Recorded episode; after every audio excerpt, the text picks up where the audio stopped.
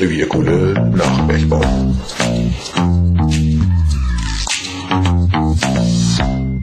Wer das Ruhrrevier kennenlernen möchte, sollte nicht auf die Werbeworte von der Metropolregion oder der Kulturhauptstadt Europas hören.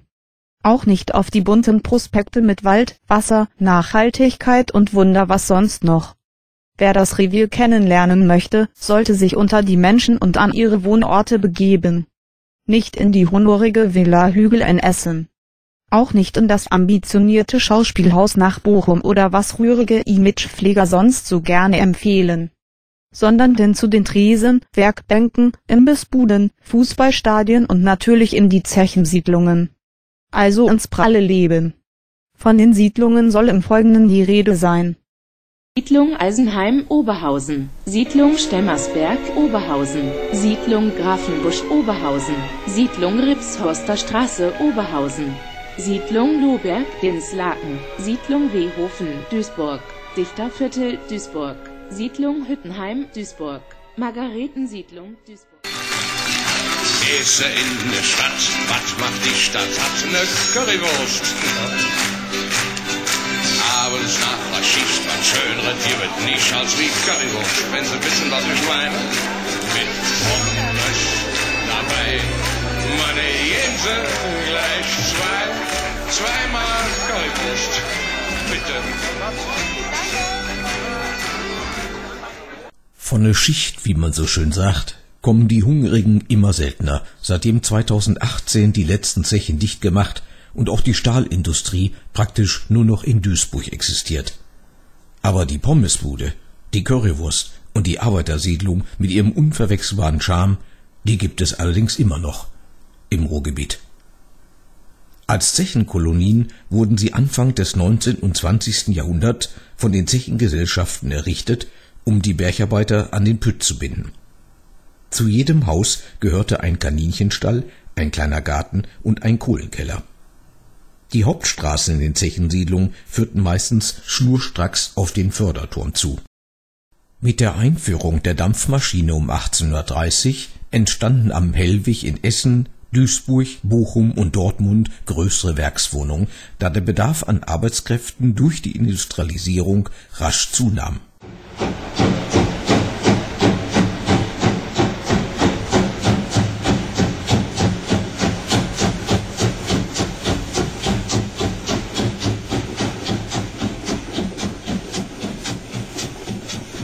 Für die Bergjungmänner, die aus Schlesien, Masuren und Ostpreußen kamen, wurden sogenannte Ledigenheime gebaut. Es handelte sich dabei um kasernenartige Unterkünfte für alleinstehende Industrie- und Bergarbeiter. Eines davon steht heute noch gegenüber der ehemaligen Zeche Lohberg in Dinslaken. Um Wohnraum für verheiratete Vorarbeiter und Meister zu schaffen, begann achtzehnhundertvierundvierzig die Gute Hoffnungshütte in Oberhausen als erster Industriebetrieb die Kolonie Eisenheim zu errichten. Mitten im Ruhrgebiet gibt es eine kleine, aber feine Zechensiedlung. Die alten Bergmannshäuser, liebevoll von ihren Bewohnern gepflegt, erinnern auch noch heute an vergangene Zeiten. An Zeiten, als auf Zeche noch malocht wurde und die Menschen zufrieden waren mit ihrem Los. All die Jahre haben sie sich bemüht, hier so zu leben, wie schon ihre Väter und Großväter. Alles soll so bleiben, wie es schon immer war. Auch die Bewohner sind das geblieben, was sie immer waren. Urgesteine des Ruhrgebiets. Die zweistöckigen Backsteinhäuser, die durch separate Eingänge getrennt waren, sind heute noch erhalten und stehen unter Denkmalschutz. Unser Mitglied, der Historiker Professor Roland Günther, hatte mit anderen erfolgreich gegen den vorgesehenen Abriss der Siedlung gekämpft. Später, ab achtzehnhundertsechsundfünfzig, kommen Bergarbeiter dazu. Da wird hier die Zeche Osterfeld äh, gebaut und äh, dann wird in die Mitte dieser Siedlung eine ganze Anzahl von Bergarbeiterhäusern reingesetzt. Wir sind die einzige Siedlung, die sowohl Eisen wie Bergarbeiter hat. Die sogenannten Kreuzgrundrisswohnungen entstanden achtzehnhundertachtundfünfzig erstmals in Bochum-Stahlhausen. Nach diesem Schema waren fast alle Werkswohnungen und Häuser errichtet worden. Zwei Geschosse, vier Wohnungen dazu ein Garten mit Schuppen als Stall und Plumpsklo hinter dem Haus. Die Wohnungen waren für zwei bis vier Familien pro Haus ausgelegt.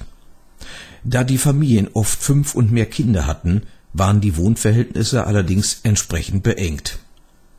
Je nach bergmännischem Dienstgrad standen Bergarbeitern fünfzig Quadratmetern, Steigern bis achtzig Quadratmetern und Bergassessoren bis hundertzwanzig Quadratmeter Fläche zu. Für die Betriebsleiter der Zechen baute man eigene Direktorenvillen. Diese wurden gemäß der damals bestehenden Residenzpflicht in unmittelbarer Nähe der Zechen angelegt. Die Betriebshierarchie konnte man auch an der architektonischen Unterschiedlichkeit der Häuser ablesen. Während die Bergarbeiterhäuser meistens aus schlichtem Ziegelbaustein errichtet wurden, waren die Steigerhäuser größer, boten mehr Platz und waren zur Straßenseite mit farblich abgesehenen Bändern und Fensterleibungen verziert, um den repräsentativen Charakter zu betonen.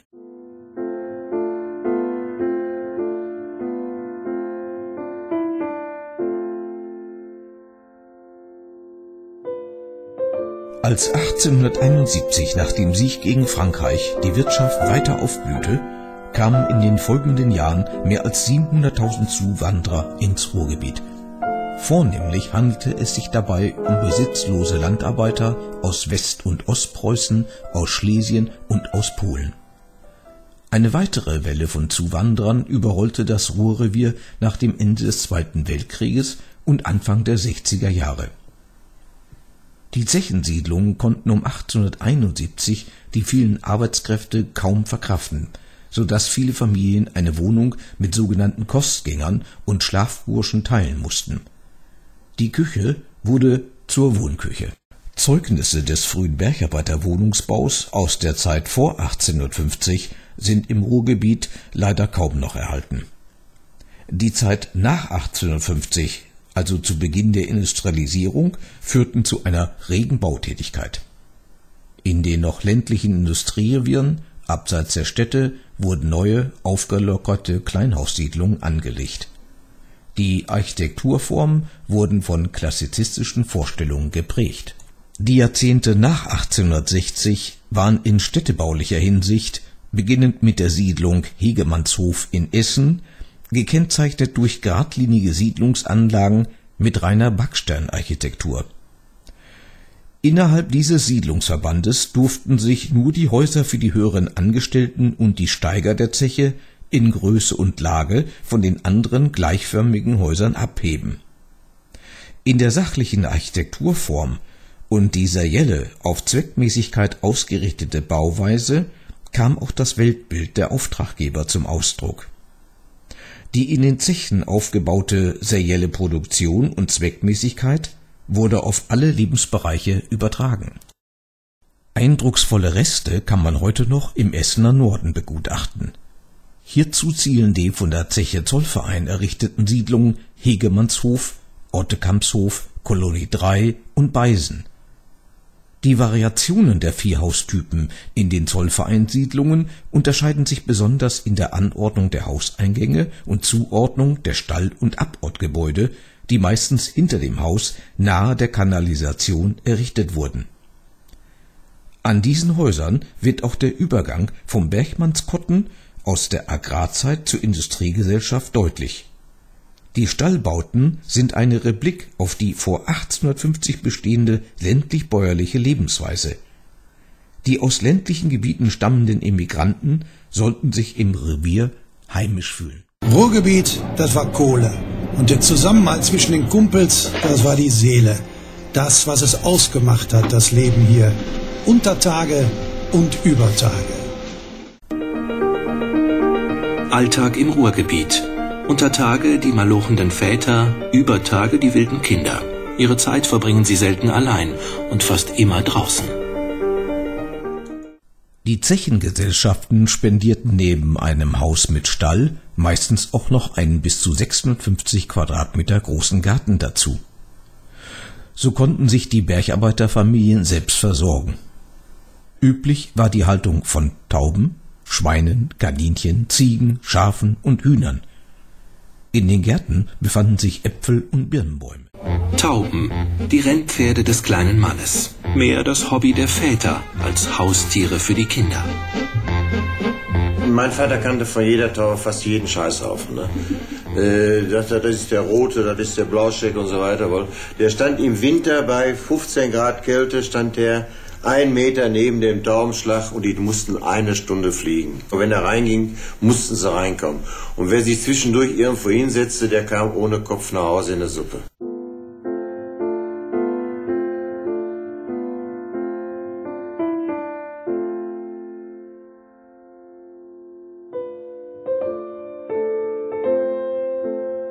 Zierfachwerk, Palmdach und Schieferflächen wurden aber nur zögerlich übernommen, da dies in den Augen der Zechenarchitekten als überzogener Romantizismus kritisiert wurde.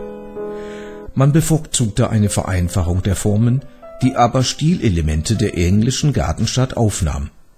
Dazu gehörte unter anderem, dass man die Siedlungen in Gruppenbauweise errichtete, die Platz für Auflockerung und Grünzonen ließ. Der Arbeitersiedlungs- und Werkswohnungsbau im klassischen Sinne endete mit der Kaiserzeit. Nach dem verlorenen Ersten Weltkrieg neunzehnhundertachtzehn benötigten Kriegsheimkehrer und Flüchtlinge jede Menge neue Wohnungen. Anstelle von sporadisch gebauten Werkssiedlungen ging man in der Weimarer Republik zum Wohnungsbau für spezielle Berufsgruppen über. Die Wohnungen waren nicht mehr zechengebunden und man musste die Wohnung nach einer Kündigung auch nicht mehr sofort verlassen. Den Wohnraum für Stahl- und Industriearbeiter vergab zu dieser Zeit die Hohe Wohnungsbau A G, während für die Vergabe von Bergarbeiterwohnungen die Treuhandstelle für Bergmanns Wohnstätten, der heutigen Viva West, zuständig war. Diese residiert heute auf der ehemaligen Zeche Nordstern in Gelsenkirchen-Horst. neunzehnhundertsiebenunddreißig bis neunzehnhundertneununddreißig wurde die Versorgung der alten Siedlungen verbessert. So bekamen die Kolonien einen Strom- und Wasseranschluss und die Kanalisation wurde ausgebaut. Wenn Sie wissen möchten, wie die Bergarbeiterfamilien in den Siedlungen lebten, dann fahren Sie doch einmal zur Siedlung Rheinpreußen nach Duisburg. Oder besuchen Sie die Gartenstadt Welheim in Bottrop, die alte Kolonie Ewing in Dortmund oder die Siedlung Schüngelberg der ehemaligen Zeche Hugo in Gelsenkirchen-Buhr. Ein besonderes Kleinod befindet sich in der Rudolfstraße zehn in Lünen-Brambauer, in der Bergarbeitersiedlung der ehemaligen Zeche Minister Achenbach. Dort steht ein Zechengebäude aus dem Jahre neunzehnhundertzwölf, das eine komplett eingerichtete Wohnung einer Bergarbeiterfamilie im Originalzustand zeigt. Das heutige Museum wird von einem Förderverein unterhalten. Das Museum befindet sich in der neuen Zechenkolonie der ehemaligen Zeche Minister Achenbach und war früher ein ganz normales Wohnhaus der Bergleute. neunzehnhundertvierundneunzig wurde die gesamte Siedlung saniert und in diesem Zuge auch das Museum gegründet. Betrieben wird das Museum von einem Förderverein, finanziert wird es von einer Wohnungsbaugesellschaft. Für die Dauerausstellung wurden sämtliche Haushaltsgegenstände der zwanziger und dreißiger Jahre zusammengetragen, aber auch Schlaf- und Wohnzimmer wurden nachgebildet. Ja, selbst die Wohnung an sich ist immer noch auf dem Stand von damals, inklusive rotem Dielenboden und Plumpsklo. Die ersten Museumsstücke stammten damals von einem ortsansässigen Antiquitätenhändler und wurden später von Anwohnern und Museumsbesuchern ergänzt. Das Museum hat dienstags, donnerstags und sonntags geöffnet. Der Schrumpfungsprozess der Montanindustrie führte ab neunzehnhundertsechzig zum Verkauf vieler Werkswohnungen und Siedlungshäuser. Durch die beginnende Privatisierung entstanden soziale Probleme, und es entwickelten sich heftige Widerstände gegen die Immobilienpolitik der Treuhandstelle für bergmännische Wohnstätten sowie gegenüber der Ruhr Wohnungsbau A G. Diese Widerstände verliefen bis in das Jahr zweitausend hinein.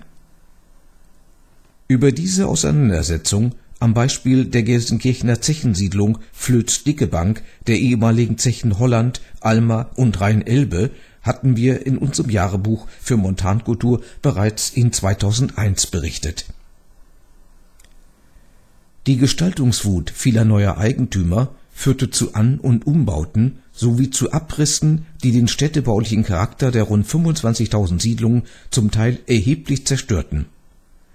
Darum wurden die meisten Zechensiedlungen unter Denkmalschutz gestellt. Schon neunzehnhundertsechzig wetterte der Städteplaner Martin Einseele gegen die Kahlschlagsanierung in den Siedlungen. Die Landesregierung von Nordrhein-Westfalen entzog daraufhin dem Ruhrsiedlungsverband die Planungskompetenz. Heute geht man Gott sei Dank behutsamere Wege der Sanierung und Restauration, da die Siedlung mittlerweile auch Gegenstand städtebaulicher Überlegungen von Planern, Psychologen und Soziologen geworden sind.